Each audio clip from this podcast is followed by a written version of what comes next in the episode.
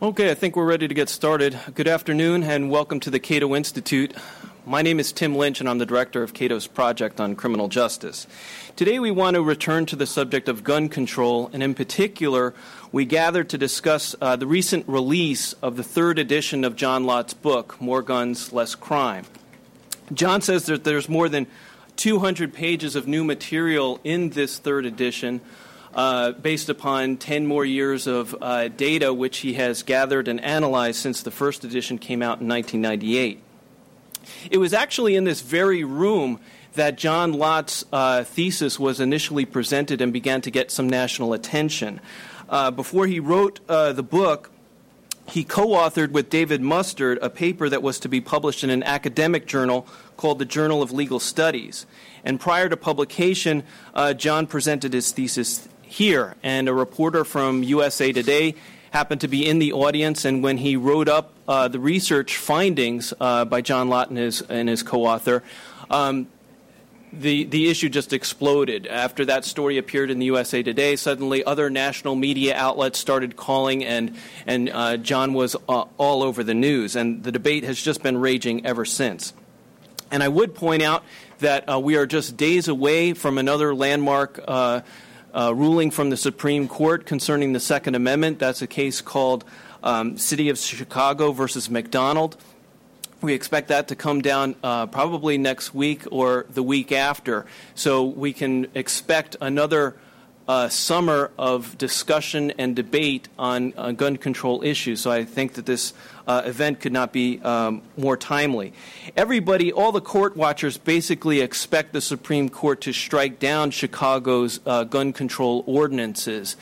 And and so, uh, again, the debate is going to be raging in just, in just a matter of weeks. Uh, the mayor of Chicago, Richard Daley, says that his city's uh, laws have helped to keep his constituents um, safe and that violence and mayhem will come to the city of Chicago if the Supreme Court does go ahead and invalidate those gun control regulations. Now, John Lott's response to that is that uh, there's precious little evidence uh, in support of Mayor Daley's assertions. So we'll hear more about that uh, as the forum goes on. Um, I should point out that this forum is going to focus on the policy aspects of the gun control debate. John Lott's training is in economics, not constitutional law. He'll be the first one to say that. Um, his book closely examines the relationship between gun control regulations and violent crime rates. And his major research finding is that crime goes down in the jurisdictions that allow pe- law abiding people to keep a gun in the home for purposes of self defense, and the crime goes down even further in the jurisdictions that allow people to carry concealed firearms uh, in public. The format uh, for today's event is straightforward. Mr. Lott is going to present his thesis for about 20 or 30 minutes. I'm then going to introduce our, our guest speakers. They are going to offer comments on John's thesis for about 10 minutes each. I'm then going to return to John Lott for a very brief uh, opportunity, just about five minutes, for, give him a chance to respond to anything that's been said, and then we're going to take any questions and comments uh, that you may have on, on this subject. Before I take a moment and briefly introduce John Lott, let me ask uh, those of you who came with cell phones, would you please take a moment now just to double check and make sure that they are turned off uh, as a courtesy to all of our speakers? And I'd include the panelists with that. We've, we've had that happen a few times where the, the phones start ringing. Thank you. Many people are under the, mis- uh, under the mistaken impression that John Lott's career is all about guns, but that's, that's just not so. He's published dozens and dozens of articles in academic journals on topics ranging from sentencing rules for businesses and organizations to uh, professional licensing to campaign finance restrictions uh, to public education. He has also held uh, teaching posts at this country's top universities, I'm talking about Yale, Stanford, UCLA, Wharton, Rice, and uh, other academic institutions. He's also published five other books on a variety of topics, but he returns today to talk about his most first and most famous book, More Guns, Less Crime. So, would you please welcome our first speaker, John Lott?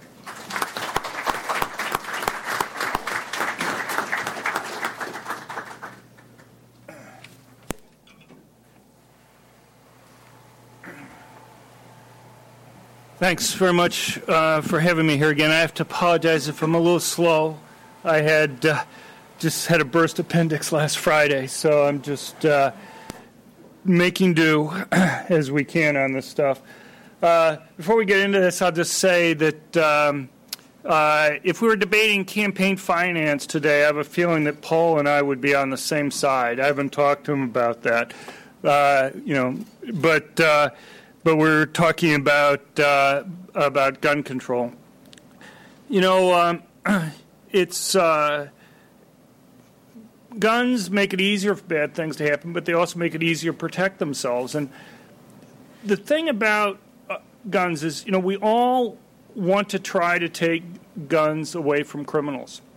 The problem that you have with many types of gun control is you have to ask yourself who's most likely to go and obey the laws. Because if it turns out that it's the law abiding good citizens who turn in their guns and not uh, the criminals, then rather than making places safe for the for the law abiding, you may unintentionally make it safe for the criminals who have less to worry about uh, in terms of when, when they commit a crime. You know, just as you can deter criminals with higher arrest rates or higher conviction rates or longer prison sentences, the fact that a would be victim might be able to defend themselves also makes it riskier for the criminal to go and commit a crime. I've, in my work, I've basically found that there are two broad groups of people who benefit the most from having guns people relatively weaker physically, women, and the elderly, and also people who are most likely to be victims of violent crime and that overwhelmingly tends to be poor blacks who live in high crime urban areas. It'd be great if the police were there all the time in order to try to protect them, but they're not. And the question becomes then when the police aren't there, when somebody's having to confront a violent criminal by themselves, what's the safest course of action? And I think time after time the research has shown that by far the safest course of action for a victim to take when they're having to confront a criminal by themselves is to have a gun. Now, let's see if I can. Now, there's been a lot of change uh, over the past decade since the second edition was released in, uh, in, uh, in 2000. Uh, as Tim mentioned, we've had debate over gun bans in cities such as Chicago and Washington, D.C. We've had the sunsetting of the assault weapons ban in September 2004 we right to carry laws in 40 states. Only two states now completely ban people carrying concealed handguns, and one of those, uh, Wisconsin, uh, has almost changed multiple times with almost a two-third vote in the state legislature in both houses uh, twice to overturn a governor's veto, but it looks like uh, with this election, the new governor, uh, person who's well ahead in the race uh, would support it.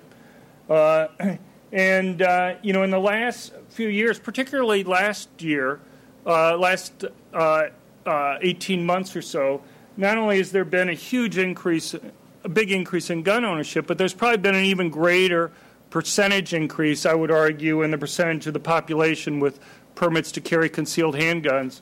Uh, we've gone from about 5 million uh, p- permit holders to something over about 6.2 million Americans with concealed handgun permits. You have some states like uh, Pennsylvania where you have about 700,000 people with concealed handgun permits, or some place like Florida where you have about 729,000 people with concealed handgun permits. And there have been many other changes in gun laws over the last decade, things that really weren't even being talked about a decade ago. For example, uh, the majority of states now have uh, so called stand your ground laws that make it so that when a victim using a gun defensively, they're no longer required to retreat as far as possible before they use a gun defensively.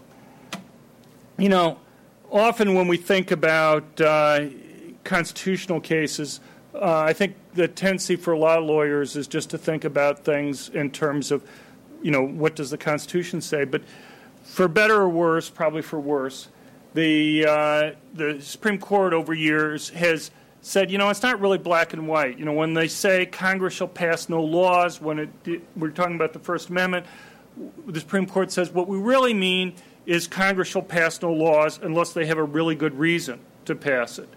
And uh, when uh, the Second Amendment says shall not uh, infringe, you know, you think you pull out your dictionary and you read it, and it seems pretty clear what shall not infringe would mean, you would think. But uh, again, uh, the courts indicated that there's going to be what they call these balancing tests, which means that it's going to be pretty much an empirical issue. You know, how much weight they give to the costs and benefits side of guns versus the constitutional issues. You know, it's just saying so they have different levels of tests, but it's always a trade off. And so empirical issues always come into play. And you can see this from uh, an opinion signed on by total four of the justices in the 2008 Heller case. This is dissent by uh, Justice Breyer. He said if a resident has a handgun in the home they can use for self defense, then he has a handgun in the home that he can use to commit suicide or engage in acts of domestic violence. If it's indeed the case, as the district believes, that the number of guns contributes to the number of gun related crimes, accidents, and deaths, then although there may be less restrictive, less effective substitutes for an outright ban, there's no less restrictive equivalent uh, of an outright ban. In my view, there simply is no untouchable constitutional uh, right guaranteed by the Second Amendment to keep unloaded handguns in the house in crime ridden urban areas. And, uh, you know, you can see when you read through uh, Justice Breyer's strongly worded dissent, you know, to him, the Second Amendment doesn't guarantee an individual's right to own the gun. Uh, you have these public interest concerns reducing gun crimes and suicides. If you actually count up the words, if you look at uh, possible words used that talk about possible harm from guns, crime, criminal, criminologist, homicide, murder, rape, robbery, and victim, he uses the words, those words, a, whole, a total of 109 times in 44 pages. Uh, in addition, just the term suicide was mentioned uh, 13 times in it. So here's one question that um, I think kind of summarizes a lot of this new material uh, that we ha- that I have in the book, and that is, if you're talking to somebody like Paul, or somebody else who's supporting gun control, I suppose the question I would ask them is just to name, name one place around the world where we've had a gun ban and murder rates have gone down. Name one place around the world that we have crime data for and murder rates have stayed the same. Because I can't find them. and, um, you know, uh, uh, every place that I've been able to look at the crime data for, uh, you see uh, you see murder rates go up, and many times, often by significant amounts. Now, usually the response, you know, Americans know about, and I'll show you the data on Chicago and Washington D.C. I'm going to focus a little bit more on that at the beginning of this because of the Supreme Court decision coming up in the next week or so. People know about what's happened to the murder rates in Washington, D.C. and Chicago, how they've gone up fairly dramatically in both cases after the ban went into effect. And the response is usually, well, that's not really a fair test. And the reason why it's not a fair test is that you only have the bans in those jurisdictions. Criminals can go and get guns from other places.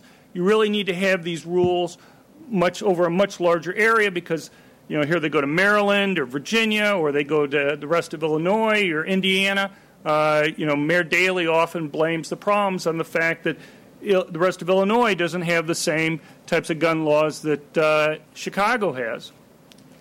And so uh, it's too easy for criminals to go and get guns from other places.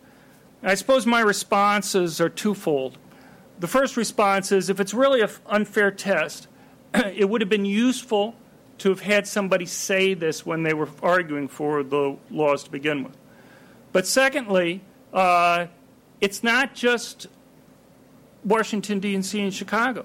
As I say, you look around the world, now people can say, well, you know, you look at each case and maybe you can come up with a different story or explanation for why something went wrong in each of those other cases to cause the murder rate to go up. Uh, but the thing is, it's just not, you can look at island nations nations that don't have some neighbor next door that they can go and blame for the access to guns. That have, you know, they're an island, they have relatively well defendable borders that are there, It's not like there's a highway. You know, I guess you have boats, obviously, that people can bring in, but uh, you know, you can guard against smugglers. I guess relatively easy if you have an island, and uh, and yet you still see the same experiences in those places, often very dramatic increases in murder rates after, uh, after those uh, uh, rules are passed. So I just show you some things from uh, uh, DC to begin with. Now, I'm going to compare, first of all, DC to other cities, the other 48 largest cities. I don't include Chicago because it's also one that uh, imposed a ban. DC's gun ban went to effect in February uh, 77. And I'm just going to show you the period uh, from 74 up through 87, because after 87, you're going to see things explode. You have the crack cocaine ep- epidemic. So I just want to look at it here. Plus, the later changes are so huge that even though these are big changes, they just disappear. You, you know, you, you, so you look at this, you go from something that's about uh, 10, so DC's murder rate was about 10% higher than the average uh, in uh, the year prior to the, the law actually going into effect. And you can see here it's about 40% over all this time, you know, many times 50%, ends up 80% higher at the end of this period here. Now, if you extend the period out, you can see it's harder to see the changes, even though it was, you know, uh, went from almost the average to 50% above, you know, it's hard to see it here compared to the changes that happened here.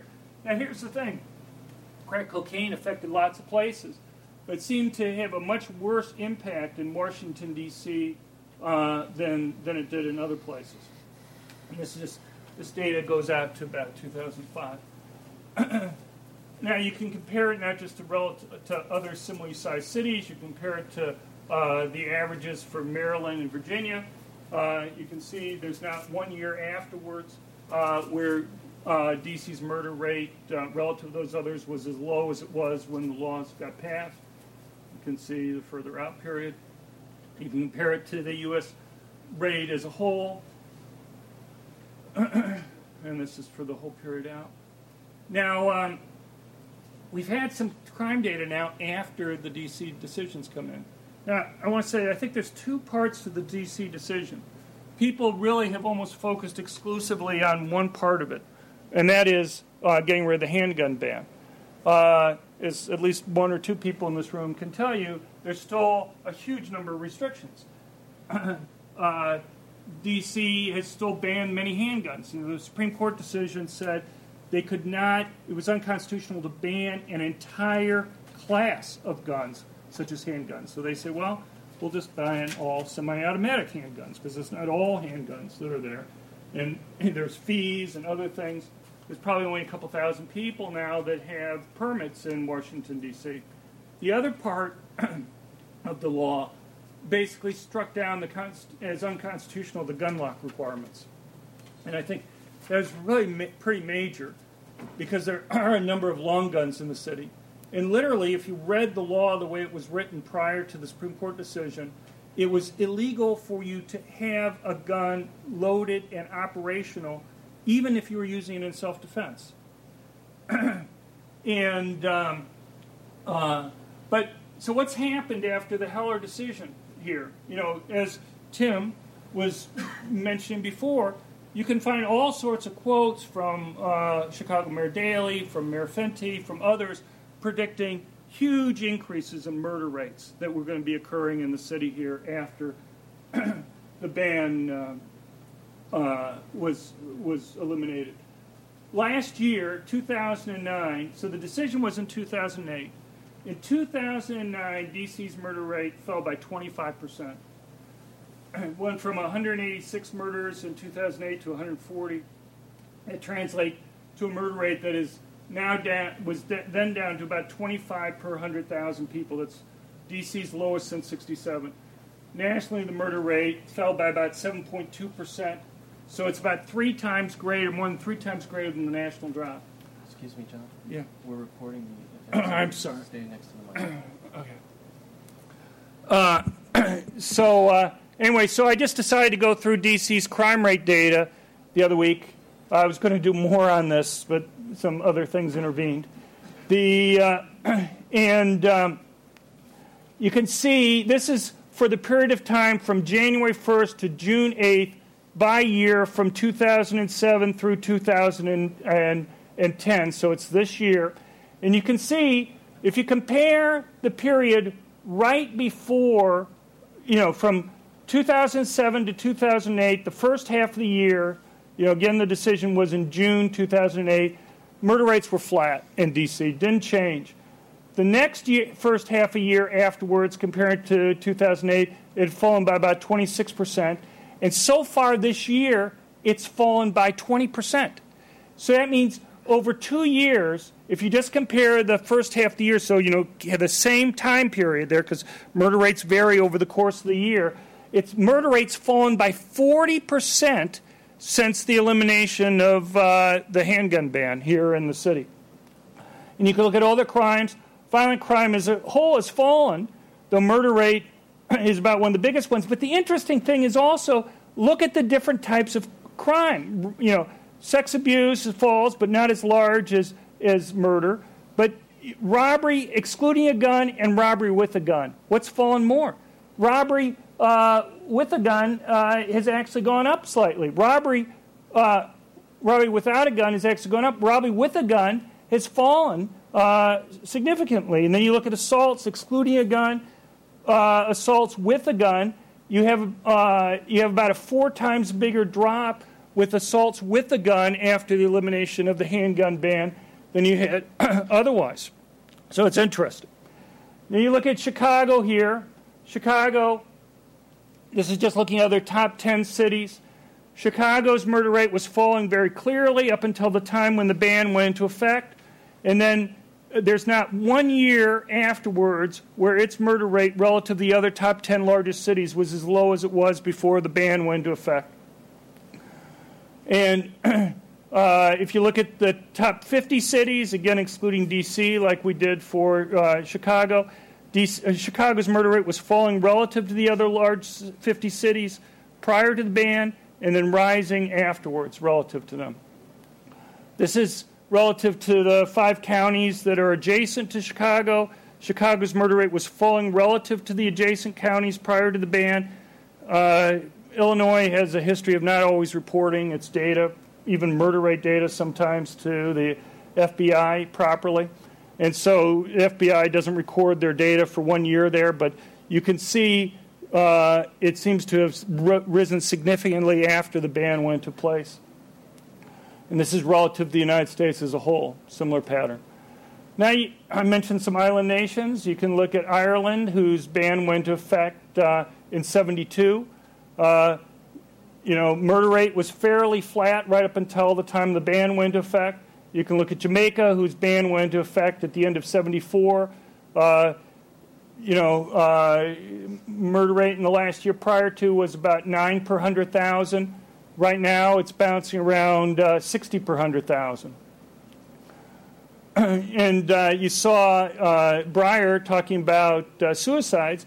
It's true, gun suicides fell after the DC ban, but uh, non gun suicides also fell. And if you take the ratio of the two, uh, the percentage of suicides with guns from 1960 to 2004 uh, for the District of Columbia, it's really hard to see any impact on the rate of gun suicides as a result of the ban going into effect. Again, one can go and say, unless you'd had the ban every place, maybe you wouldn't have had that effect.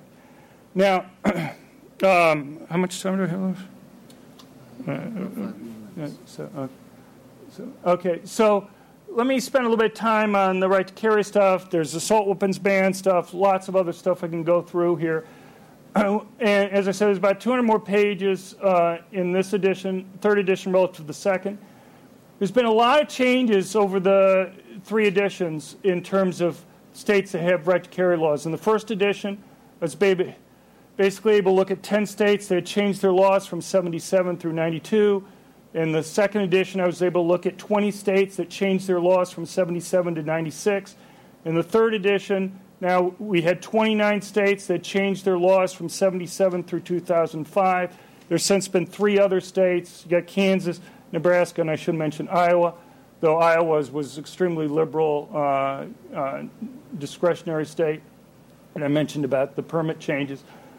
Uh, it's probably too small to see, so I'll just skip there.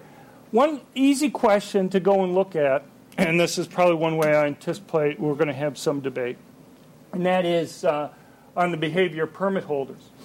And uh, uh, I would argue, by any possible measure, permit holders are extremely law abiding. And I have examples from 20 states in the text. I have other states in the footnotes that I go through there. And what you see time after time is basically what you have here for three states. Arizona, there were 99,000 active permits as of December 1st, 2007. Over the previous year, 33 permits have been revoked for any reason. That's a rate of three hundredths of one percentage point. In Florida, between October 1st, 1987, and May 31st this year, uh, almost 1.8 million different people have been issued permits. Many of those people have renewed their permits multiple times, on average about 2.2 times each, meaning that they had permits for at least 12 years. Only 167 had had their permits revoked for any type of firearms related violation. That's about one hundredth of 1%. Um, over the last 29 months, since January 2008, three additional permit holders have had their permits revoked for an additional firearm related offense. That comes to an annual revocation rate of, of 0.00017%. And I would go and argue it's pretty hard to find almost any other group in the society that has that low revocation rate. now, what I want to try to do, just take a minute, because uh, the Brady campaign, the Violence Policy Center, put out this report about CCW killers. And they claim that over the last three years, there are 96 killer permit holders, accounting for 166 kills. Seven of these permit holders are said to have killed law enforcement. First of all, 51 of these 96 cases are, quote, pending. And, uh, and the, the major- vast majority of those cases, charges haven't been filed. What happens is, m- many times, by no means all, when a permit holder uses a gun in a public place to defend themselves, they'll be arrested just as normal process, just until an investigation occurs. That in no way implies really that the person did something wrong. In fact, in the huge, overwhelming almost all the time, these guys are going to be released and have no problem. You know, even if they go to grand jury uh, and charged, uh, they'll be even in the few cases where that happens, the charges will be dropped. Other cases, I think, unfortunately, have frequently been inaccurately described. Again, I was going to do more work on this, but uh, the worst state by far is Florida, according to their claims which is said to account for 17 of the 96 cases. The next worst state had 10. And Florida supposedly had two of the seven uh, law enforcement cases. Of the 11 pending cases, seven never had charges filed. In the three convictions that they had, one case involved a boyfriend accidentally shooting his girlfriend. No evidence of arguing. He was apparently showing her how to use the gun rather stupidly. Uh, but he was convicted of involuntary manslaughter, which is pretty much about the lowest charge you can get on this. It's just basically saying an accident occurred. uh, and in the other case where there was uh, a conviction, the prosecutor acknowledged that the person in some way was defending himself. The question was, had he done enough to stop the altercation that was there? And uh, the prosecutor even said people can look at the tape and interpret it in two or three different ways. The other three cases involve suicides. Now, if I could just go through the four cases which are pending where charges have been brought, you get a rough idea of what's going on here. In the first one, uh, involved a police officer being killed. The person was obviously guilty. I have no problem with that. But if you actually read through the case, the articles on it, the person was charged with carrying a concealed handgun. If you're charged with carrying a concealed handgun, there's no way you can have a concealed handgun permit. and um, so the person was incorrectly identified as having a concealed handgun permit. In a second case, also involving a law enforcement death, uh, James Wonder was charged with the death of an off duty Customs Border uh, agent, Donald Pettit. Pettit had engaged in road rage, cutting off Wander on the street. Wander had pulled into a parking lot. Pettit had driven by the parking lot, had to turn around and come back into the parking lot where he had no business that he was planning on doing. and I could go through other details of the case. Uh, but the Sun Sentinel newspaper wrote in one of the stories that was cited by the Violence Policy Center and the Brady campaign, but not quoted in their analysis, is that local lawyers uh, apparently they had interviewed like a half dozen local lawyers, defense attorneys about this, said Wonder may be able to make a strong claim under Florida law that was in his rights to shoot Pettit. So this is one of the pending cases. And the problem is, is that most of these cases are exactly what you want to have happen with defensive gun use. It's the reason why we gave people these permits, and it doesn't even include the other cases. And I'm not going to go and claim, and there are two other cases we would go through if we had time, but uh, basically they're very similar. And uh, now I found between 1990, thank you, and 2008, I found 23 cases. It may be a little bit fewer, but I erred when I couldn't be completely sure in a couple cases to assume that a murder had been committed and the person had been convicted of using a firearms in a murder who was a permit holder from 1990 to 2008. Three other cases involved convictions but no prison time. But they give you an idea of what some of these types of convictions are. For example, in Oklahoma, there was a case where a 67 year old man had gotten out of his car at a parking lot, uh, was attacked by a robber, was struck, knocked down, uh, got up. The robber was chasing him around his car. The robber knocked him down and hit him a second time. The 67 year old man got up, tried to run away. The robber knocked him down and struck him a third time. At that point, the 67 year old man pulled out his permanent concealed handgun and fatally shot the robber in the chest.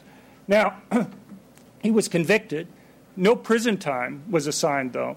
But they wanted to sh- send a message that people should go as far as possible t- before having to use deadly force. It's one of the reasons why states have been passing these stand your ground type laws had mentioned. So, anyway, obviously, I'm not going to have time to go through how the laws have changed over time or overview of previous evidence and how the empirical data sets up here or all the things that are controlled for literally thousands of different factors. besides I'm wearing out anyway. But the uh, you can see here, if you just look at the new data, this is graphing out the year by year changes that you see in uh, violent crime rates after trying to account for lots of other factors, uh, how they change before and after right to carry laws are adopted. And you can see this is for murder, you can see for rape, you can see for robbery, it's not as clear of a pattern there if you look at the year by year, but generally overall, if you look at trends, and aggravated assault.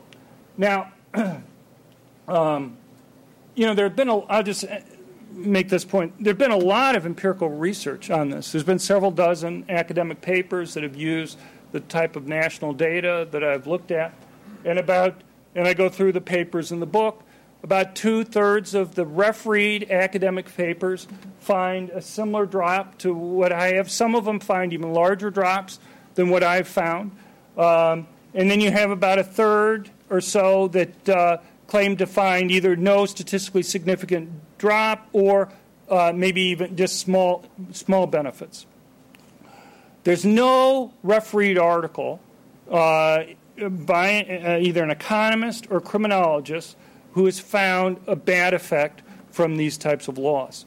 And you know, it's pretty hard to think of many empirical debates. We have a couple people who've been involved in this room in academic empirical debates in the past, where you can go and find empirical debates, you know, on the impact of money supply or God knows what, where you're not going to at least find some people, some peer-reviewed, refereed articles that take opposite sides of these debates.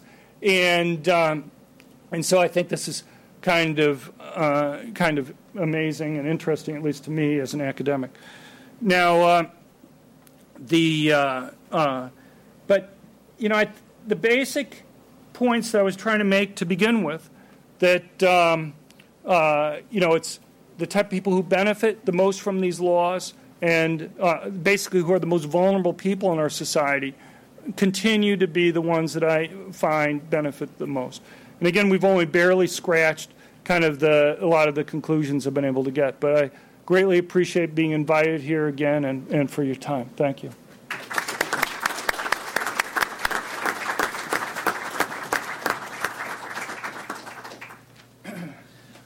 Okay, thanks, John. Um, since the Supreme Court came up once or twice, I want to just take a moment to clarify the action at the Supreme Court. Two years ago, there was a landmark case called Heller where the Supreme Court invalidated the gun control restrictions in the District of Columbia.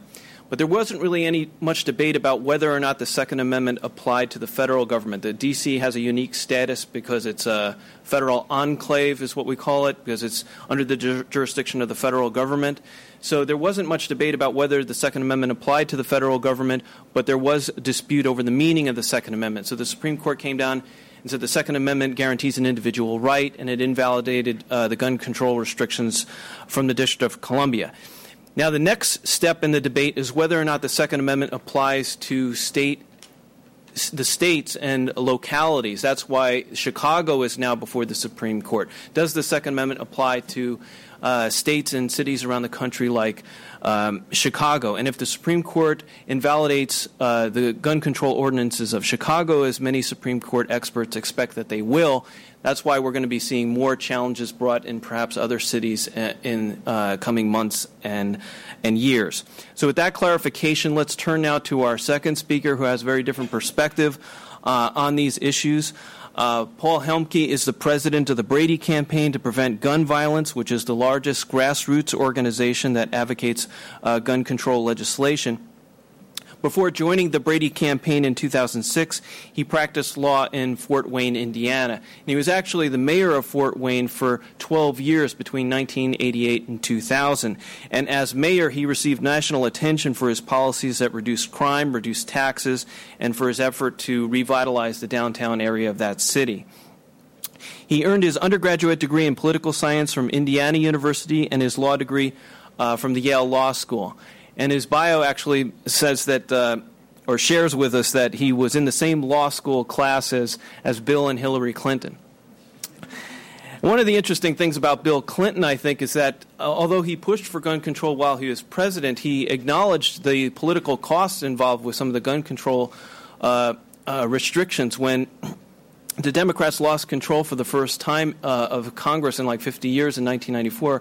Bill Clinton acknowledged that it was it was the the gun control uh, restrictions that he had pushed that led to that electoral setback. And I think there's a lot of debate about whether or not Al Gore lost the close election with with President uh, or George Bush in 2000, whether uh, his uh, advocacy of gun control perhaps cost him that close election. That's something that uh, political analysts uh, still argue about.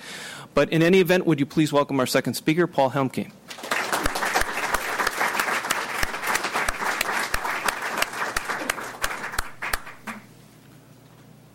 It, um, thank you, Tim. Thank you, Cato, for inviting me. Um, it, it's great to be here. It's always good to see John. I I, I wonder uh, uh, about his uh, risk assessment uh, coming here after having had a, a burst appendix, uh, appendix Friday. That's you know, but I, I, salute him for for his tenacity. Um, with regard to the intro, I I, I, I, was elected mayor as a Republican. I ran for U.S. Senate as a Republican in Indiana, and I always caught flack on this Bill Clinton being in the class thing. You know, if I left it out of the bio, they thought I was trying to hide it. If I put it in, they thought I was. And you know, I would always point out Clarence Thomas was a year behind, Sam Alito two years behind, Robert Bork was one of my favorite professors.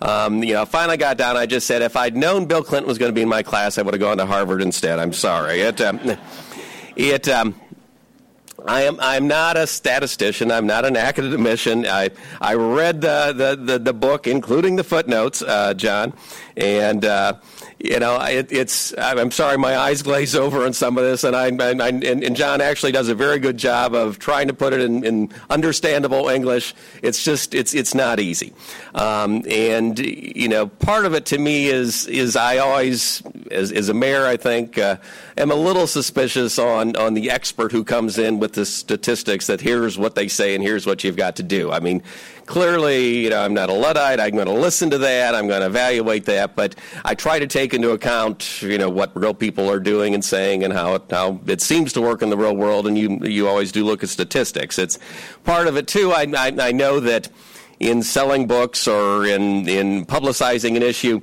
uh, more guns, less crime is, is, is catchier than more guns, less crime, uh, more guns, less some crime, sometimes some places. That's just, you know, even though in effect the qualifiers in John's book point out that some crimes did go up, uh, larceny I think it was, in some places it didn't have the effect you know, that's not quite as catchy. So when you're the policymaker, you really have to look into a lot of those issues to, to see what's going on. You also look to see what the other competing academicians say. And, and as John uh, said, they keep arguing about this. Uh, uh, the last panel I think I was on with John was uh, was also with John Donohue from Yale Law School and uh, Gary Kleck and uh, the police chief from Seattle. And you know, they, they they both sides start arguing. This study said this, no, that study said that, and this conference said this, and that conference said that. Again, you know, it, it's it, it, it's fascinating, it's interesting, it's important, but it's it's it's competing academic claims, and you've got to try to look at the other reports to see what's being controlled for and what's not being controlled for. Um, there, there's one statement in John's book that that, that caught my eye statistically. And at some stage, I, I, I think John was questioning some competing study or some competing information, and he and he says, uh, you know, it's it's it's if you if somebody's flipping a coin 20 times and it's coming up heads uh, uh, 70 to 80 percent of the time, that means you should bet on heads. Um, and I, I, stopped and thought, you know, you know, actually, I think most people would assume that it was more likely to come up tails then because it's going to regress to the mean. Actually, it's 50 50 regardless if it's been 20 flips or 100 flips. You know, the, the, the, odds of any specific coin flip coming up heads or tails is always going to be 50 50. Um, and, unless what John is claiming is, is, is that the numbers are stacked or that it's a two headed coin. And that's the problem with statistics. It's, it's, you know, you either question the validity of the statistics or you draw incorrect conclusions from them. And that's, again, why it makes it tricky. It's, it's, it's even on the, the DC information. Uh, you know, as, as a mayor, I keep looking at the factor. Let's see, when was Marion Barry mayor, and how does that? You know, it's things like that. Um, do have an effect on on crime statistics, on policing statistics. I know when I was president of the U.S. Conference of Mayors, it was real tough to sit uh, there when the mayor, when we were having discussions of drug policy, and the mayor sitting up at the front table, Mayor Barry sitting at the front table. It just other things uh, affect life. It's uh, uh, as for the it, recent experience in D.C., I, I, there's an interesting uh, article by Cathy Lanier, the police chief, that was in the Washington Times just um, last Thursday, I guess it was, talking about the statistics. And she's, she's proud that, uh, that crimes have gone down, but she points out that their homicide closure rate is so much better. Their uh, uh, they are doing a lot of things m- more differently. They're getting into the cold cases. Um, and then she points out that, you know, despite, as, as John alluded to, but there were 70,000 guns registered before the Heller case. There have been 900 handguns and semi automatics that could not have been registered before that have come in since that time. Um, there's only been 50 applications that have been denied since Heller, apparently. There's a lot of other factors that go into this. She does point out that the only crime that has increased in the past 12 months is home burglary, which might mean that if there's an idea that there's guns there, they're becoming a target for thieves who want those guns. And the whole argument that you've got all these other crimes going down, you know, in John's book, they go down because of concealed carry permits. DC doesn't allow that, so how are guns in the home causing all these other crimes to go down? I don't know. Maybe there's an answer, but it just shows it's tough figuring out the causation on that. Part of what John's book argues, in effect, is that you know, not in D.C., but maybe in, in back in Indiana, that if we were talking to a group, and he's and he basically argues that if one extra person gets a concealed carry permit, there are going to be five less murders in that state or that community. I'm, I don't know about the exact numbers, but that's part of the argument. And part of that doesn't always quite hold true for me. It's, it's, it's again because you've got to figure out the causation factors. In the book, a lot of times John talks about the correlation between the numbers. I can accept that. The causation part is the tricky part for me. Let me just touch on a couple points real quickly. I'm not here to defend gun bans. Uh, that's, uh, that's history, basically. Um, the Heller case has been decided. Uh, Dick is here. It's uh, you know that's that's something uh, you know that's folks that wanted to argue about that at, some level. To me, it was they were arguing about how many angels could dance on the head of the pin. It, uh, it, D.C. and Chicago were the only cities basically that were doing this. D.C. no longer does it, and after next week, Chicago's not going to be doing it. I mean, people are going to be shocked if Chicago uh, wins the case. Uh, in fact, Brady, we didn't file a brief in support of Chicago. We filed a neutral brief stressing that uh, we felt the restrictions that Justice Scalia talked about in Heller were important to reemphasize and to talk about the standard of review our goal, and I think all of our goals, is we want less crime, we want less gun violence, we want uh, you know less gun suicides, we want you know we those are all positive things.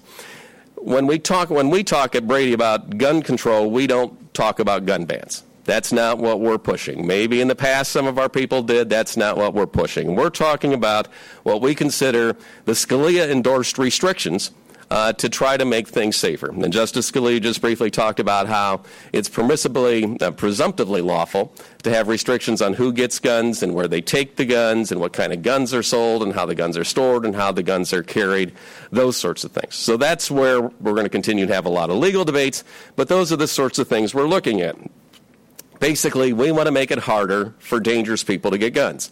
There are some people, not perfectly, but there are some people that you can predict are going to be dangerous. If they've been dangerous in the future, with a felony record, with uh, being ex- exemplifying dangerous mental illness, those are people you don't want to have guns. That's why we pushed, and then why our signature issue is Brady background checks. Because uh, if we all agree that uh, we don't want dangerous people to get guns, how do you find that out? Best way to do is through a background check. And those generally now work fairly quickly. Most people can go through a background check in less than eight minutes. And, um, you know, it moves, you know, that's like 98% of the checks. That's how it goes. It was, I'm not sure if I'm reading this chart accurately, and I think it's from the second edition in the book, but it looked like there was even a stronger correlation between the Brady Law and a drop in violent crime than there was between concealed carry permits and a drop in crime. Now, most of those, I, I think, were in one category, not uh, across the board, but it again shows how things like the Brady Law, uh, doing background checks, are, are important things to look at. John, in the new book, talks about other things like restrictions on military style assault weapons, gun trafficking. Those are things, too, that part of the idea is how to make it harder for dangerous people to get guns. It's uh, his the footnotes in this book have conf- conflicting information in terms of the number of gun shows and whether gun shows have gone up or down. John's correct in the book. The gun there's it's not really a gun show loophole. It's a loophole that private sellers who oftentimes sell at gun shows can sell guns. One of the things we point out with that is if you're not doing background checks, you make it easier for dangerous people to get guns. You make it easier for traffickers. When you talk about one gun a month laws, and I'm not hung up on what the number is, but when someone goes in and buys 85, the same make and model, at a, at a gun store, uh, a, from a gun dealer at a gun show in Dayton, Ohio, is anyone shocked what this person does with them? You know, they're not doing it for personal collection. They're not doing it for personal protection. They're going to sell it out of the trunk of their car which is what James Bostic did, and which is why people ended up dead throughout the Northeast for the next uh, next year or so after he did this. Now, when you ask those people, "Did you buy that from a gun show?" They're going to say no. They bought it from James Bostic out of the trunk of the car. Who picked up the 85 uh, weapons at the at the place? So those are the sorts of issues we're looking at. We're looking at: Do you really think it should be legal, which apparently it is now, to take a 50 caliber sniper rifle and set it up at Gravelly Point, right in the flight plan for the airplanes to take off and land at Reagan. You know, it's now illegal to take guns to national parks. It's legal to take loaded guns to national parks. 50 caliber sniper rifles are legal guns. They can shoot down the uh, planes or helicopters that are, are on the ground, and if they're close enough and you've got the flight pattern down, they can shoot them. It's illegal to pull the trigger. Do you want to fly over that every day? Those are the kinds of questions we ask. Concealed carry permits, to me, the issue is who's getting the guns and how reliable are they?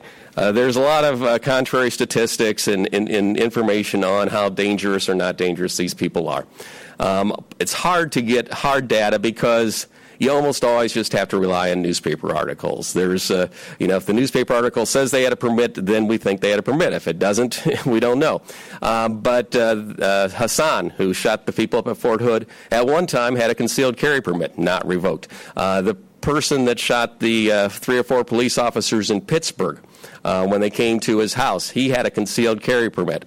Um, you know, his, his, permit was not revoked. He killed himself. A lot of these people kill themselves before their permits get revoked. There's actually a number of multiple shootings, multiple killings by concealed carry permit holders. Hialeah, Florida, just a, a few weeks ago, guy comes in, kills seven women. He's got a concealed carry permit. He commits suicide. Um, so his permit's not going to get revoked. So that rate stays nice and low. But we get to a certain stage clearly when you're giving out too many permits to too many people with less controls. And this isn't, I don't think, talked about in the book. When do you get to that tipping point when it becomes more dangerous? Last time John and I debated in, in New York, I said, you know, if you went to the Jets game, would you really feel safer if everyone had a gun? And most people who've been to Jets games probably the same as Redskins games, you know, laugh. And the response from the other side is, well, we don't mean everyone having a gun at the Jets game who's drinking, et cetera, et cetera. But the catch is that means you're saying that there's a line when too many people are getting guns and that's part of what we've got now. It's right now we're between I think the book says uh, three uh, percent uh, to five percent in, in, in, a lot of states in terms of concealed carry permit holders. Um, once it gets to a cer- uh, certain higher level, do things become more dangerous? Because it seems like we're seeing more and more shootings, particular, particularly multiple shootings uh, by concealed carry permit holders. Again, bottom line, I think we all want the same thing. I think it's important to argue the issues. I think it's uh, good to argue data, and that's why I'm here today, and happy to answer questions later on. Thank you very much.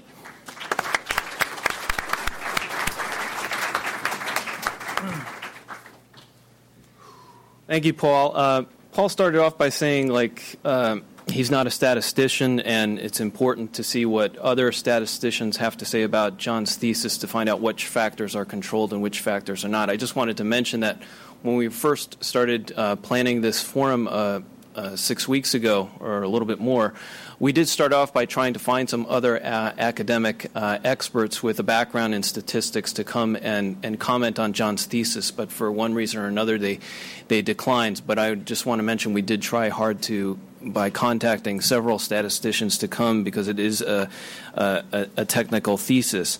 Um, but we do very much appreciate Paul coming to share his thoughts because we really wanted to get an exchange of views uh, on this subject. Um, with that said, our third speaker uh, is another well known expert on uh, the gun control debate. I think you're going to find his talk interesting because although he is a def- defender of the right to keep and bear arms, uh, he will explain that his defense is somewhat different from John Lott's. Uh, Jeff Snyder's writings uh, tend to focus on the underlying ethical assumptions of the gun control debate, and he is best known for an article entitled uh, A Nation of Cowards which was published in the public interest in 1993. Um, it was a powerful article. That's one of the points that he made was that when it comes to the subject of crime, too much attention tends to be focused on government programs. He'll say that conservatives tend to talk too much about the need to build more prisons. They'll, they, complaints uh, all the time about the leniency on judges, and liberals tend to talk uh, focus all of our attention on poverty uh, and racism in the criminal justice system as uh, the root causes of crime. Jeff Snyder wrote, It's impossible to s- discuss crime without talking about the moral responsibility of the criminal's intended victim. His argument was that crime thrives because uh, we are too often told that uh, when we're confronted with a criminal, um, we should not resist, we should not fight back. Instead, we should cooperate uh, with the criminal and submit to his demands. And for that reason, crime tends to thrive. Uh, Mr. Snyder argues that one who values his own life has a responsibility to fight back and resist. Now, I recall at the time that that article was published that George Will devoted two full pages in Newsweek magazine responding to uh, Jeff's article because one of the things that Jeff wrote about in the public interest was he took to task uh, George Will for some of his comments in the gun control debate. And normally George Will just has one page in Newsweek, but he took two pages to, to discuss uh, Jeff Snyder's uh, thesis, and that's one of the reasons it, it started. It generated quite a buzz uh, in Washington and around the country when that article was published. I also understand it's one of the, the most requested and cited articles in the history of the public interest uh, journal. In 1995, Cato published a paper by Jeff Snyder entitled Fighting Back, which was all about the concealed carry debate. One newspaper said it was uh, the Bible of the concealed carry movement because it contained a succinct discussion of the issues and knocked down mo- the most the most common objections uh, to the concealed carry laws, which were then sweeping the country in the mid and late 1990s. He writes a regular column uh, on law and the ethics of gun ownership and use uh, for the American Handgunner magazine, and a collection of those articles was published in 2001 by the Accurate Press. The, the title of that book comes from his uh, most well known article that I mentioned. The book is called A Nation of Cowards. So, would you please welcome our third speaker, Jeff Snyder?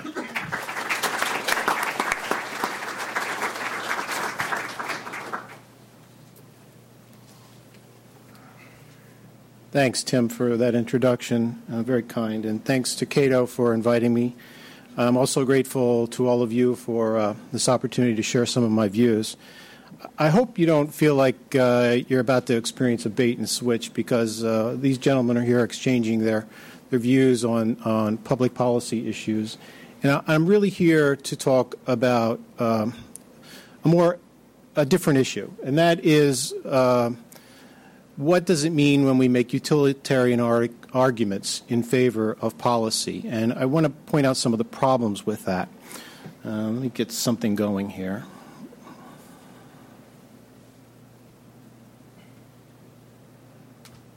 Yeah. Not working. Sorry. Hold on. I'll try later My clicking ability seems to be off.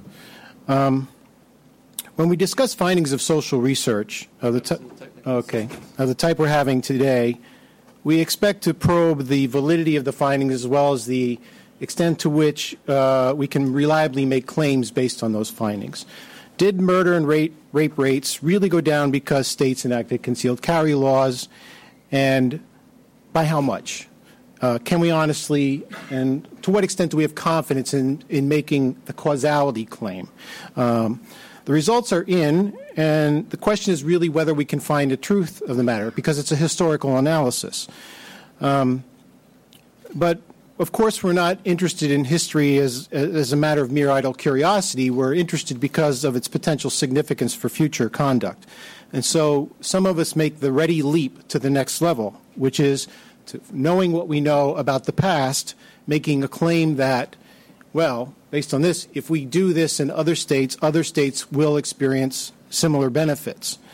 So if we use that leap uh, to enact laws as, as a basis for laws in other states, we're implicitly treating the finding as establishing a relationship sufficiently that's sufficiently strong as can be sufficiently relied upon to change our laws and to achieve better outcomes in the aggregate, in the whole, for all of society.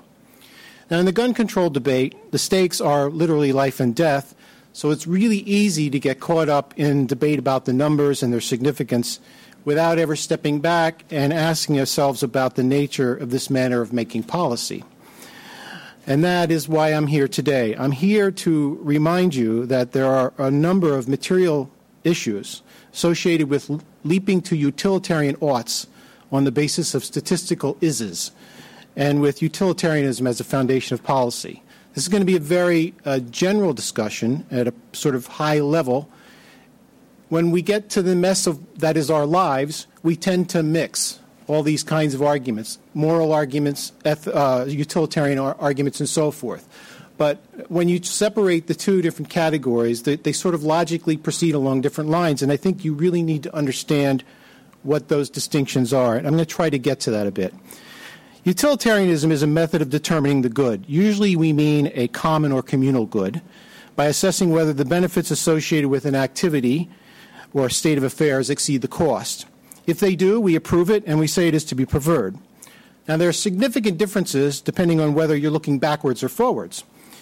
If the cost benefit assessment is made with regard to past events that have already occurred, we're really measuring the efficacy of past action. If, on the other hand, we use it as a basis for recommending or deciding a future course of conduct uh, based on claims of a future net benefit that we expect to receive, utilitarianism is then a consequentialist ethic. That is, it justifies future action by the goodness or desirability of the result we seek.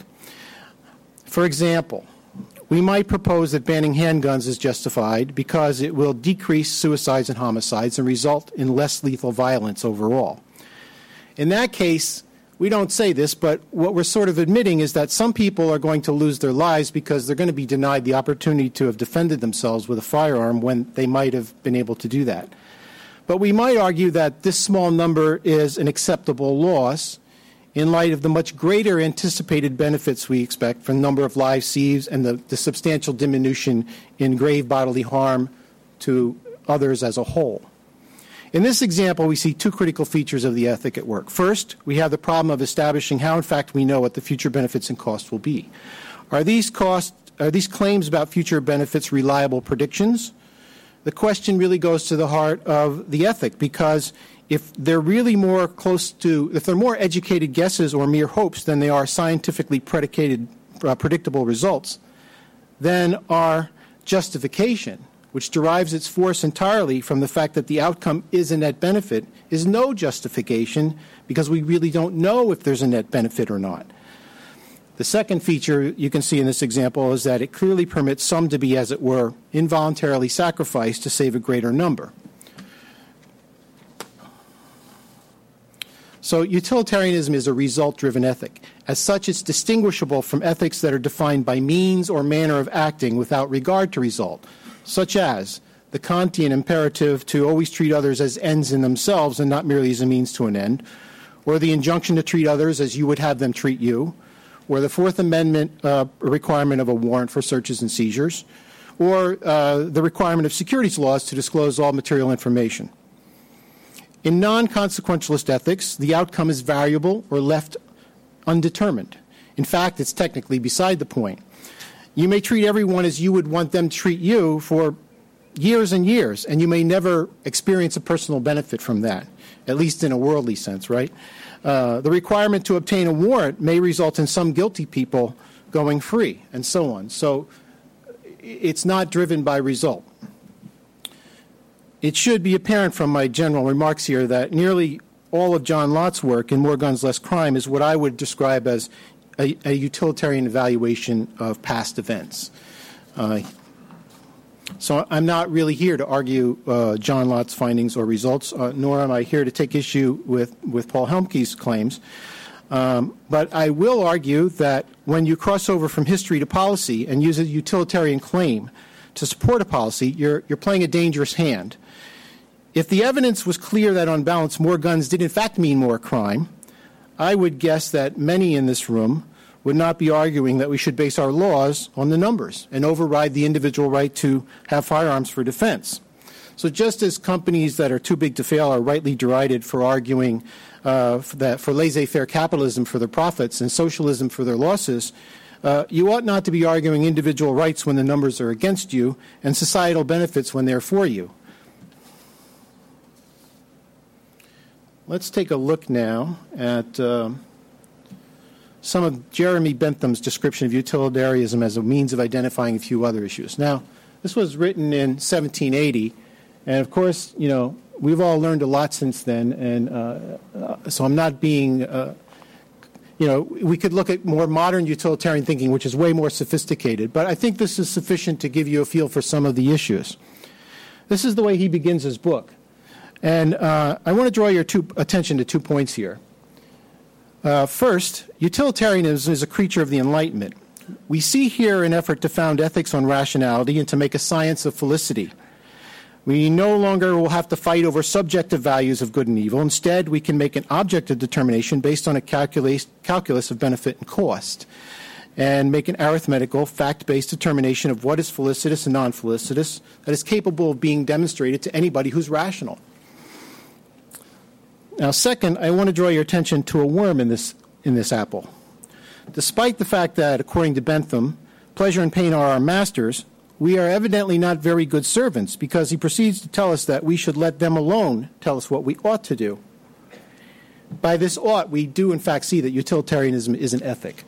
Uh, we have here a tacit admission that individual motivation is not fundamentally and automatically utilitarian itself, at least in a communi- communal sense but proceeds on a different basis, and that we therefore need a guide or standard to which we should conform or regulate our behavior. Now, it's not news that individuals are not naturally communal utilitarians. We know that just recently, for example, several thousands brought ruin to the world's financial system, impoverishing tens, if not hundreds of millions, for the sake of realizing multi million dollar bonuses for a few years. So, but this, what this means, though, is that utilitarianism has the same problems dealing with individual motivation and incentive structures that every other ethic has. It's not better at it or necessarily worse at it. So it has the same problems dealing with motivations of those who make our laws. Perhaps the thought here was that if people could know rationally, objectively, and quantifiably what the good was, they would be more inclined to act upon it. But there seems little reason to believe this is so.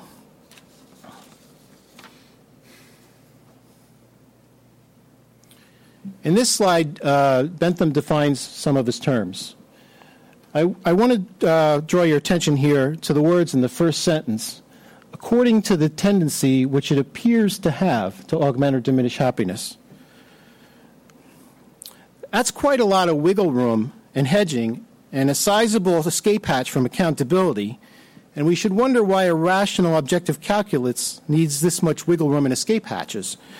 The use of appearance, in particular, suggests that the ethic has serious issues based on limitations of our ability to know in the future, is a tacit admission that our assessment of future outcomes may be wrong, and may be more in the nature of hypotheses to be tested than actual scientific predictions. As I mentioned before, if the benefit, in fact, is not a known quantity but a guess, then utilitarianism, in fact, has lost its justification because the outcome is the justification and we don't know what that is we are really then just experimenting with people's lives on a trial and error basis. If you think that this is the best we can do, that might be okay with you.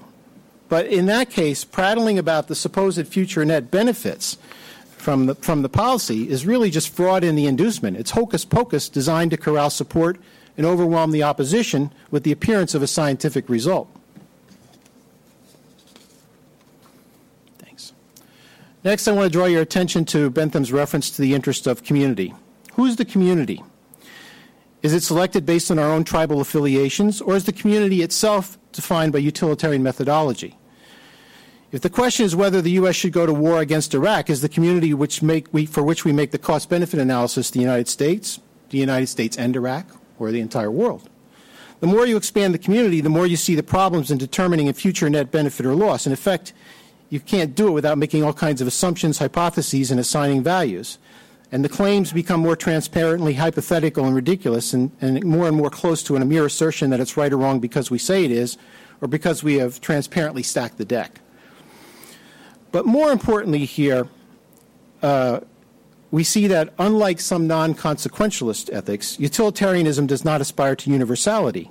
It permits parochialism and thrives best on narrowness. Of course, giving cynics their, their due, it is possible to proclaim that this is mankind's one true non hypocritical ethic, because it's the only one that honestly accepts the innate and inescapable, inescapable reality of our tribalism. Lastly, and, and uh, Bentham notes uh, that the interest of the community is determined by a simple summation of interest in, of the members of the community. This leads to our next slide.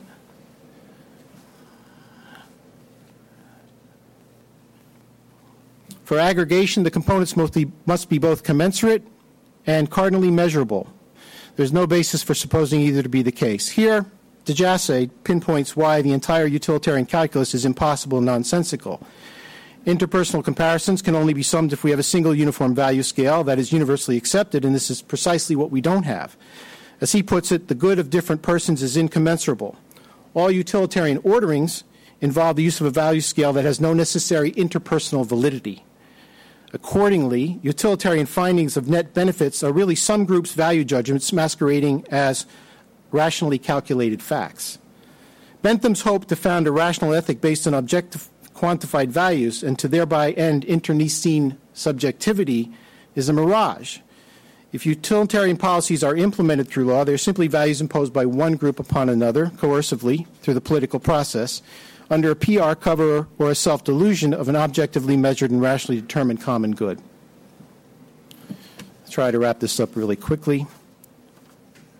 And I end with this quote because I think it's a nice summation of the problems with consequentialist ethics, um, such as utilitarianism. Um, a consequentialist, basically, de Jasay is saying here it's, it's irrational or incoherent to, to ask to limit the scope of government if what you're seeking is the common good and the means to pursue that. Um, a consequentialist ethic must eventually destroy all non consequentialist ethics, for none can withstand the lure of the desired outcome or, or the withering scorn of an ethic that promises to deliver actual results, which we all want. Uh, I consider it a kind of Gresham's law of the ethical realm. Uh, an ethic that proclaims as good an action or state of affairs provides greater benefits than costs will inevitably steamroll concepts of individual, individual rights or inherent dignity of individual human beings because the only criterion is whether the benefits to be gained by doing so uh, exceed the cost. So, a consequentialist ethic that proclaims safety or security as the greatest good will necessarily override things like uh, the requirement for warrants, uh, rights to speedy trial, and so forth. In short, concepts of individual right, dignity of individuals as ends in themselves, and limited government must ultimately fall to a consequentialist ethic. And ultimately, those ethics will be used to justify totalitarian managerial authority in order to deliver and secure what we all consider as a common good. So I think that as, as, as when you look at these things, utilitarianism is certainly one of the more dangerous ethics available for use by the political system. Thank you.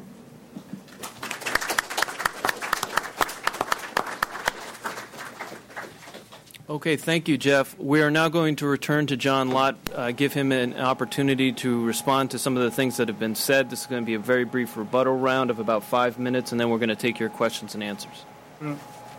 Well, I guess before I get to Paul, uh, I just say something quick about Jeff.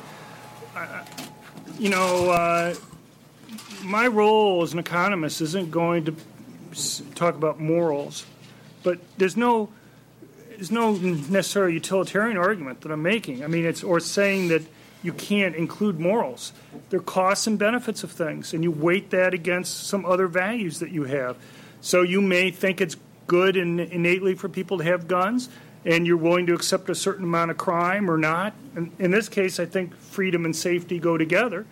But you know, somebody on the other side of the debate may say. Uh, look, even if it reduces crime, I just don't like the idea of people having guns. And they weight those things. I can't tell people how much weight to go and give to their moral values or not. That's there. That's not my job. My job is just to try to give them some idea of the off. And the notion that we don't try to measure these things, I, I don't know how you make judgments on these things because no matter what your moral values are, at some point, if the cost be, I, you know, he says there's it's it's not there are no empirical issues with uh, warrantless searches.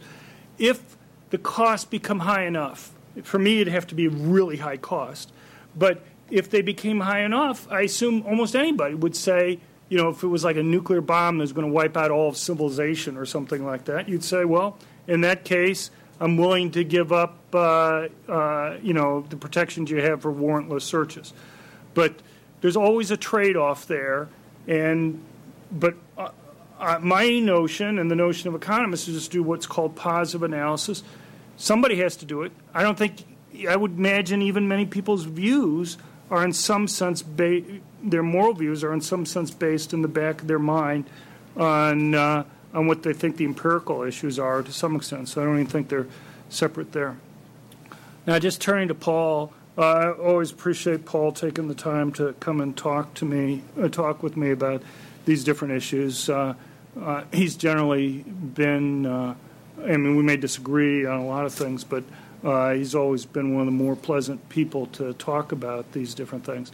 I think uh, on the issue of uh, a ban, I think it is, you know, it's nice to know that uh, this is an issue that we're not central to the debate anymore, but I think it's still a useful tool because, you know, we all want to try to take guns away from criminals. It seems like what's the simplest way to make try to make sure the guns are away from criminals. We can go talk about all sorts of different laws, but a ban, you know, if we ban guns, wouldn't that be the most obvious way of doing it? And it gets you to think about the question about who's most more likely to obey the laws. And I would argue that's the same type of question, the same type of analysis and trade off that you deal with any of these different types of gun control laws that are there.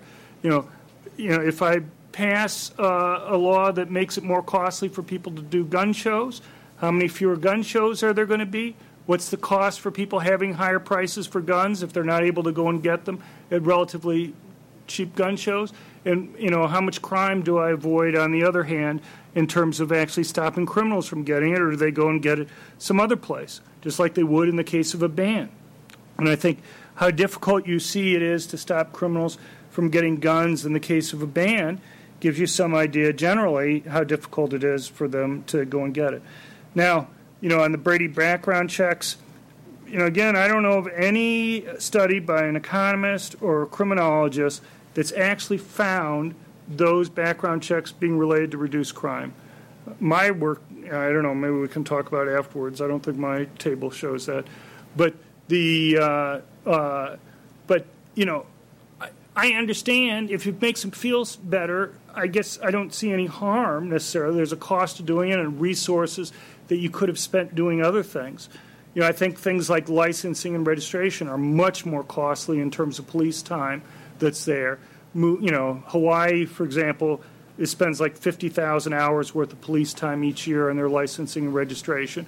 And that's 50,000 hours of real police effort that could be used on things that we know work with regard to police. Um, you know, with regard to the concealed permit holders, you know, it's one nice thing you can do is you can go in state of Florida has a nice website. Many other states do. For Florida, you can just look up Google Florida concealed carry statistics. You go right to their page where they'll have a lot of these types of numbers. You can look at it yourself. And I'll just mention one thing about newspaper stories. I mean, you're a lawyer. What uh, if you have a client? He's innocent, and uh, uh, he gets arrested. What are you going to tell him? You're going to tell him to talk to the press? Are you going to talk to the press for him? And, uh, and a lot of these news stories don't, uh, because of that, even though the charges are never brought against the person, even that the possibility that charges could get brought, that's the advice you're going to give your client, that uh, um, are often fairly one sided and different from the story that the police are going to have. So, what you have is an initial story, and then you find nothing happens afterwards. It's because the police were told something more than what would be in the initial news report that would be there. I think that's about it. Thanks. Okay, we're going to take your questions now. I do have three requests. Uh, when I call on you, please wait for our microphone to arrive so that everybody can hear your question. Second, identify yourself and any affiliation you may have, and please keep your questions brief so that we can get to as many people as possible. I'll exercise the moderator's uh, prerogative then and uh, ask the first question. Uh, Paul, uh, John, one of John's slides said, you know, questions to ask. Uh, are you aware of any jurisdiction where there's been a ban and uh, the murder rate went up? Went, went, down. Went down. Excuse me. It's we don't like I said we don't ad- advocate for a ban. jurisdictions that have other countries that have strong gun laws have less gun violence than this country does. The statistics basically show the more guns that you have in a home, the more guns that you have in a city, in a state, or in a country, the more gun violence you end up in those those places. Yeah. Well, I guess my point is you want to see what's the change before and after the ban. Because these countries that may have relatively low murder rates also had low murder rates before, even lower murder rates before the regulations were put into place. And you know, there are lots of differences across countries. You know, England, for example, people point to. There's an excellent book by Joyce Lee Malcolm in 1900. I mean, it's mind boggling how few gun murders there were. 20 years before they had any gun regulations in Britain, you had two gun murders in London and five armed robberies in 1900. And, uh, you know, it's just so the question isn't is it low now, but how has it changed over time after they institute a ban? And I, at least the places we find data, I can't find a place where it's even stayed the same by the way, basically in, in, in England, you've got maybe 50 to 55 gun murders a year. Um, so when you hear about, you know, gone up X percent, you know, all it takes is one weekend's worth of shooting from the U.S. Uh, to happen, or one incident in, in, in, Britain, and you've got a 20 percent hike. It's uh, the numbers are so low that uh, the percent uh, difference doesn't tell you a whole lot. Yes, sir.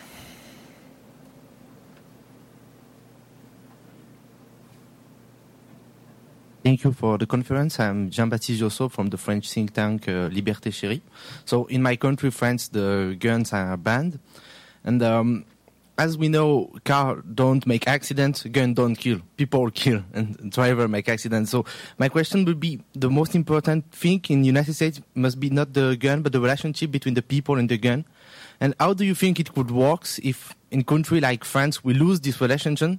With this relationship, we don't know how to defend ourselves with this. How will it work if we re-implement gun? And uh, what would be your opinion in this point? I don't know who you're asking first. Uh, let me say something because I think I agree with Paul on part of what the answer here, and that is, uh, um, you know, when people say, you know, it's people, not guns that matter. Obviously, people pull the trigger, but guns make it easier for bad things to happen. They also make it easier for people to protect themselves and prevent bad things from happening. So, you know, you can, if just in the same way, we probably don't want to give people nuclear weapons because it makes it really easy for really bad things to happen.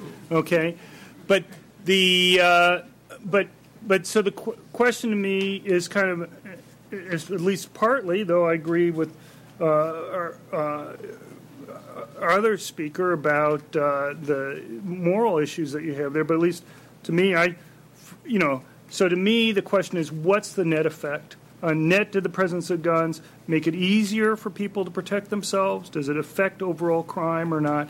How, how does it do it? So you have this trade off making it easier for bad things to happen and e- or easier for people to protect themselves. And I think the big problem that you have is that when you ban guns, whether it be a gun free zone or whether it be for a whole area, uh, uh, you, you, the people who obey these rules are good people. So you take Virginia Tech. If uh, uh, virtually the rest of Virginia, you're allowed to carry a permanent concealed handgun. Can't do it in uh, in Virginia uh, in the universities, and so if I'm a student and I carry a permanent concealed handgun on campus, even though I can carry it virtually any place else, you're going to get you get caught, you're going to get expelled. If you're a faculty member or staff that does it, you're going to get fired. If you're a student that gets expelled for a firearms related violation, you're not going to be able, you're very likely not going to be able to get a university degree anyplace else. If you're a faculty member who gets fired for a firearms related violation, good luck trying to get another academic job. And so your life's going to be unalterably altered as a result of that. So you can see the huge cost for a law abiding citizen doing it. But if a criminal goes and kills 32 people uh, on campus there and is already going to be facing 32 death penalties or 32 life sentences, even assuming he's going to live in, in that case, which in the vast majority of cases, they don't. You know, the notion that somehow uh, the threat of um, expulsion is going to be the key penalty that's going to keep him from engaging in the harm there just doesn't seem very credible to me. You know, whereas if the death penalties or the life sentences are what's going to do it. So I understand, I understand kind of the thing, you know, putting making people ultimately responsible and I think that's a valid point. But I think you also have to take into account that the tools can affect the reach or not of the people in those types of crimes, and that's and that and you can't. And so if I it were me, I would have if and I was on your side, you know, the side that you're making there, I would have I would have phrased it differently. I wouldn't have used that type of language. Uh, just real quickly, I'm, I'm, I'm, not an expert on what, what French law is on this. Uh, I do have a daughter that lives in Paris. Uh, it's my understanding that uh, you can have guns in France, but uh, they're very expensive and, and, there's a lot of restrictions, but the gun violence is very low. In terms of relationship between people and guns, you know, one, one question I hear or one comment I hear a lot is that, you know, Americans are more violent. That's part of our, you know, history or culture or whatever.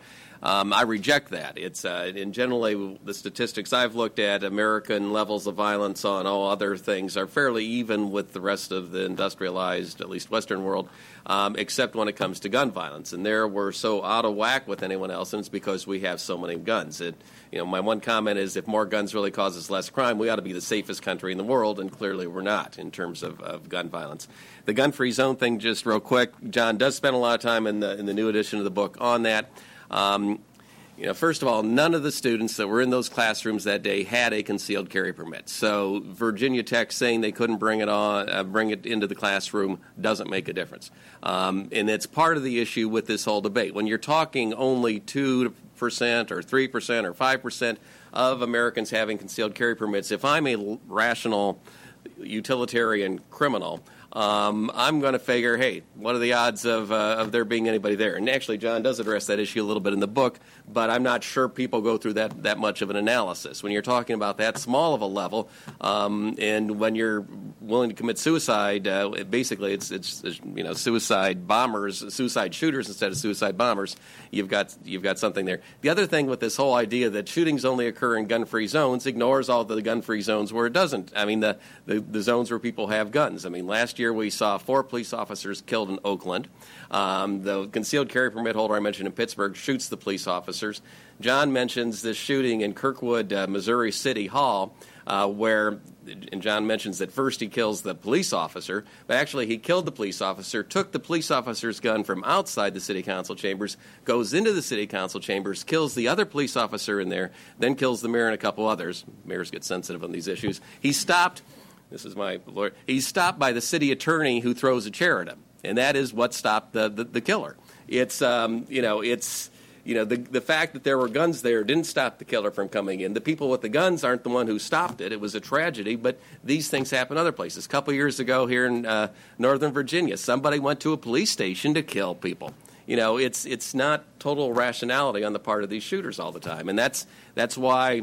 You know, I agree. You need to look at more than just a cost benefit analysis. You need to say what's what what what what's right, what values are you holding. To me, it's you, you laws an important. I mean, liberty is an important value. Law is an important value. You try to figure out how to to balance these things to try to make something that's workable. And we're going to get it wrong most of the time. You work your way forward. Jeff, do you want to comment? No, not really. I, I mean, I, I, just want, I would like to go back to one of the things John said about my presentation, and, and I essentially don't didn't disagree with anything he said. We all want to know facts. We all want to know what the costs and benefits are, and then we all make our own assessments of what value we put on those and what conclusions we draw for our, for our future behavior. Uh, I was I was really leading up to a fundamental point, which is that especially at least when you're restricting when you're restricting liberty and you're imposing and we're making a political decision to impose these values on others, you shouldn't be masquerading that you're you're, this is a scientifically proven net benefit that you can demonstrate rationally to any human being. In fact, there's a value scale. There's always a tacit value scale, which not everybody agrees with. And therefore, you need to have sensitivity to the fact that you may be imposing your value judgments on others. Uh, how we negotiate this in, in daily life is quite, quite a problem. More questions? Yes, sir.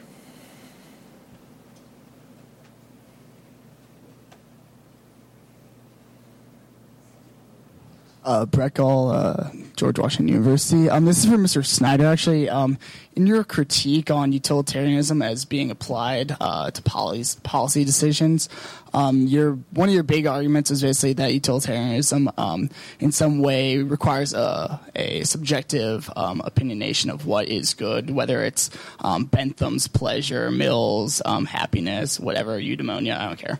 Um, regardless, don't you think that's as problematic for any non-consequentialist, say like a deontological, Kant's categorical imperative, which is basically like do unto others as you would have done unto you. Um, will that how you would act to be universal law? Don't you think that in that decision that there is something that is a, a subjective opinion, anyways, that you can't really escape in any policy decision? And if you have an answer to that, I guess, um, what would you recommend as a means of making policy then? Wow. Well, uh, I was actually anticipating. Thirty seconds. I was anticipating someone would ask the first question. The first question is, you know, we believe in those kinds of non-consequentialist ethics because we think, you know, there's something to them, and you can always make the claim that there's really a hidden utilitarian calculus going on there as well. Uh, that on balance, we think it's going to be better for us or mankind at some level. Um, and this is a, this is a really fascinating issue uh, because basically any value you hold or, or, or, any good you seek achieves its justification by reference to some other value. and so on backwards into an infinite regress until you get to some final value that you absolutely hold as the final value. What people hold as final values is different. So anytime you make uh, anytime you make what is apparently a consequentialist condition, I mean a non-consequentialist condition, instrumental to something else, you start destroying it. So if you discover that the Fourth Amendment is about uh, protecting reasonable expectations of privacy, suddenly you don't need the warrants so much anymore. We have now gotten to a point with the Fourth Amendment jurisprudence in the Supreme Court that never before in history have we so successfully succeeded in achieving and protecting people's expectations of privacy, and never before have we needed so few warrants. So we, by making it instrumental to something else, you've started destroying it. It really comes down to what do, do you and I hold as our final values. It's really, I'm sorry, it's where we transform from word to you gotta, you gotta live it, to, to existentialism 101. It comes down to individual action and choice. I can't, I can't answer the second question. I'm sorry. In the back.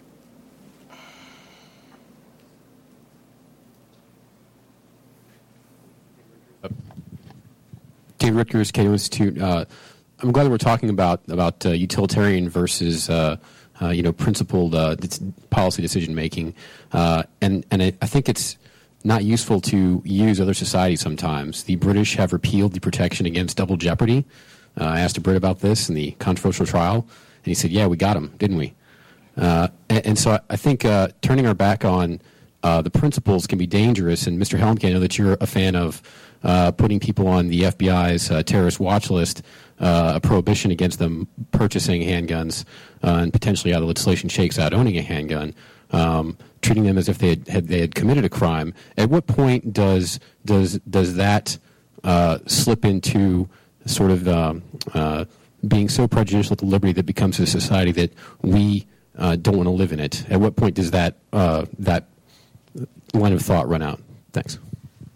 Let me uh, right now you can be on the terrorist watch list, and actually there's various versions of this list, and they call them slightly different things.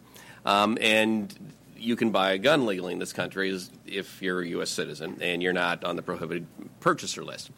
I'm not. I've never argued that anyone who's on that list should automatically be barred from buying a gun, but I've argued that the Justice Department and our law enforcement authorities, if they see someone on that list buying a gun and they have reason above and beyond, you know, reasons of their own to think that's not just, you know, Ted Kennedy with the wrong name or the two-year-old that uh, that you hear about in examples all the time. When they say that's really Osama bin Laden, you know, the third, and he's buying the gun, and while we have a right to, to track him um, if we can find him, you know, there should be an ability to stop him from buying a gun, particularly in this country where you can buy pretty serious weaponry and you can buy an unlimited number of them.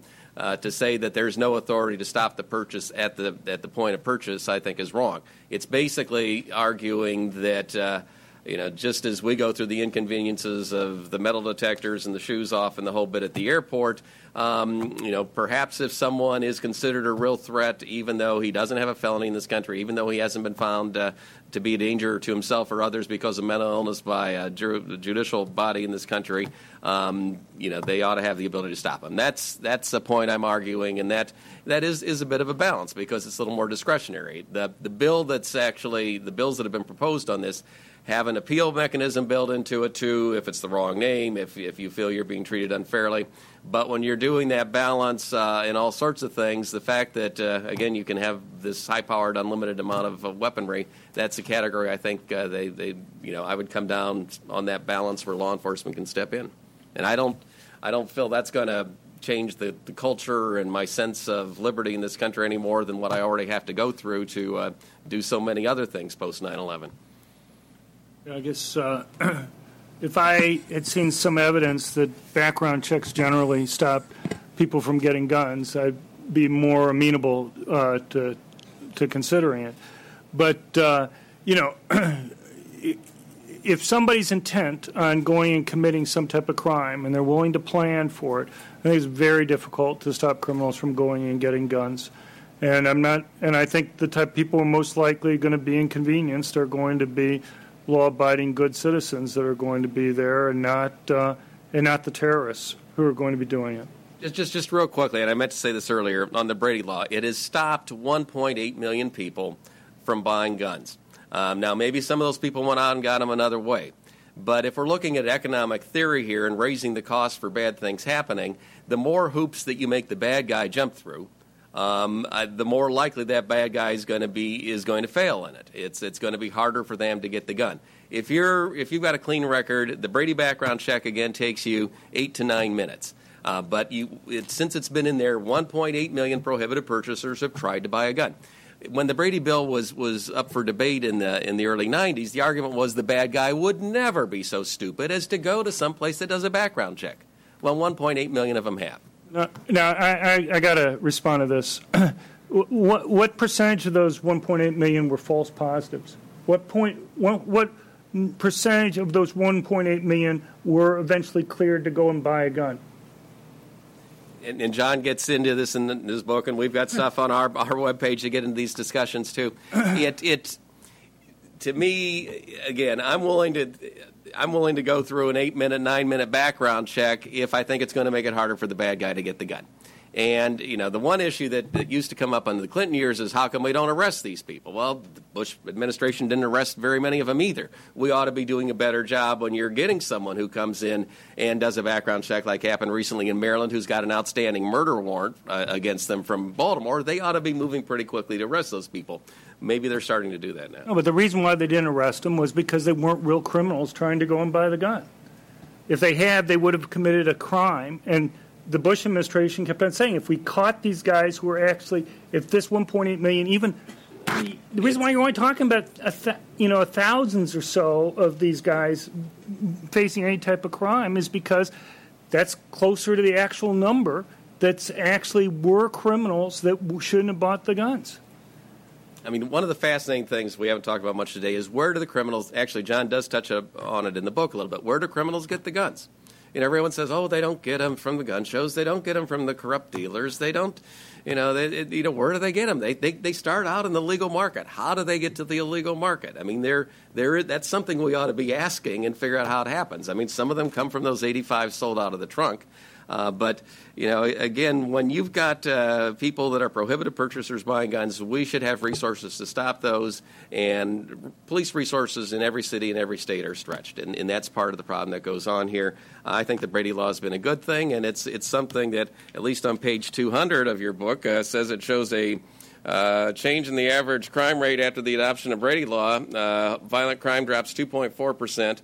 Uh, that same chart shows a drop in, uh, in, in crime rate after right to carry law down 2%. You know, maybe I'm reading your charts wrong, but that's where I took the information from. Okay, let's move on. Uh, well, I just.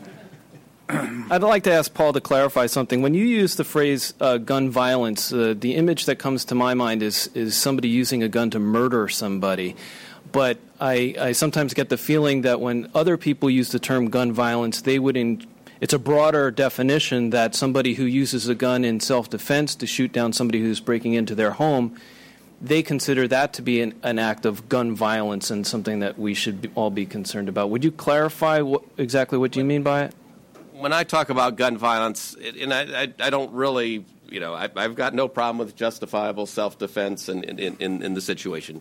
Too many times when we talk about this, we don't talk about gun suicides. We don't talk about the gun accidents. In this country, we get about 12,000 people that are murdered every year with guns. We have about another 18,000 people that commit suicide with guns um, and another about a thousand or, or I think about a thousand that uh, with accidental shootings each year. On top of that, there are another 80,000 that are injured with guns every year. There's huge health care costs and trauma for those families and neighborhoods, communities year after year. So it's that's what I'm talking about with gun violence. One of the things that John talks about in the book is trying to distinguish between homicide statistics and murder statistics because of justifiable homicides. Catches sometimes murders the legal term. It depends whether you get off or not, or whether they reduce it to manslaughter or not.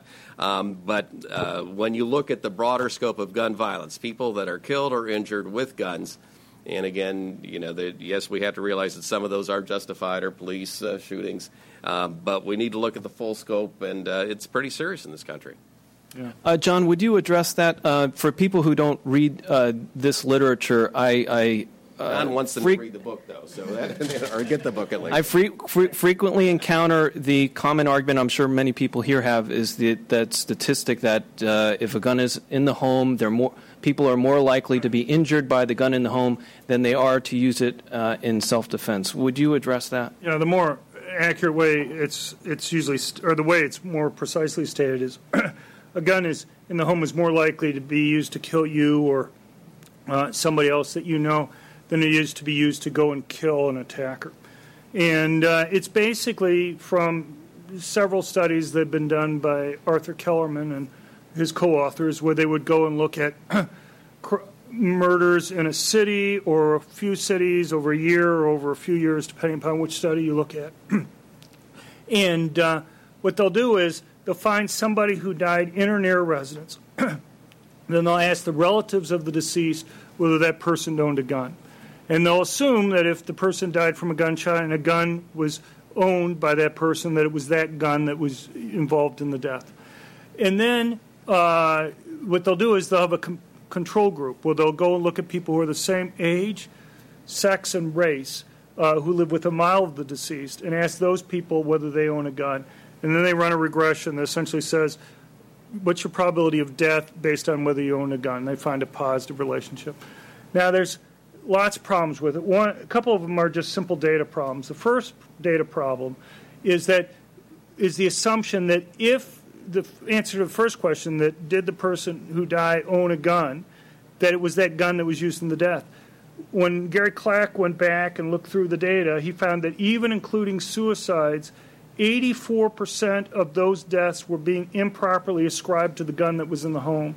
Uh, the 84% were 84% of that number was actually due to weapons brought in from the outside. So it wasn't the gun that was in the home that was responsible for the huge majority of those deaths.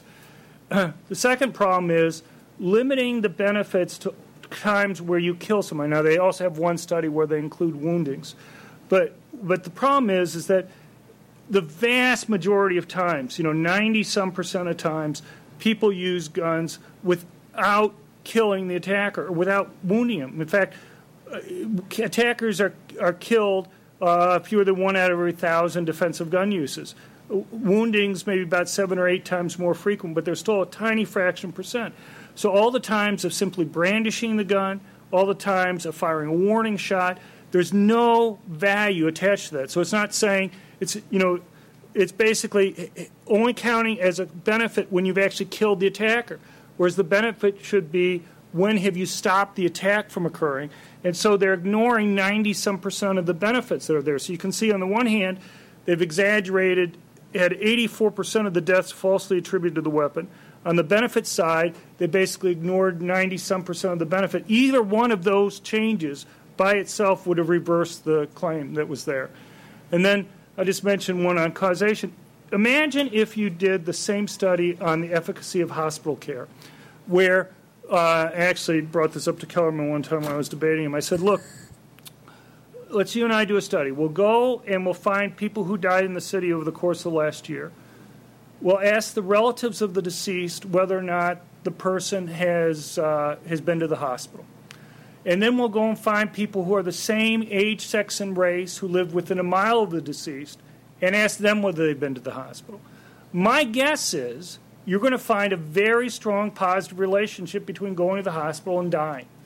Should we go to Congress then? I try to stay out of hospitals, Ed. well, I at least survived my last visit. But the uh, but you know the point is there's something different between those two people. That's obviously not the right test. You want two people who are equally sick, and one goes to the hospital and one doesn't. Not two people, one who's well and doesn't go to the hospital, and one who's sick and does go to the hospital. That's obviously not a very useful comparison that's there. And so, uh, you know, economists try to deal with these things in different ways, and I'm not going to talk about it, but you can just see there may be different reasons why different people own guns to begin with. So, for example, maybe some of these guys were gang members that got killed, and that's the reason why they owned a gun. Or some people might have had something that made them attractive to be to robbers. And so you want to try, just as in the healthcare case, you'd want to try to make sure you have two equally sick person, one who goes to the hospital and one who doesn't. You'd want, in the case of guns, you'd have two people who are equally at risk of having guns used against them, one who has a gun and one who doesn't. And what's the comparison there? Rather than comparing, you know, somebody who may not feel at risk at all with somebody who owned a gun because they did feel at risk. Okay, I'm afraid we have run out of time, but everybody here is invited to the luncheon upstairs and we can continue the discussion there. Please thank our panelists for a good discussion.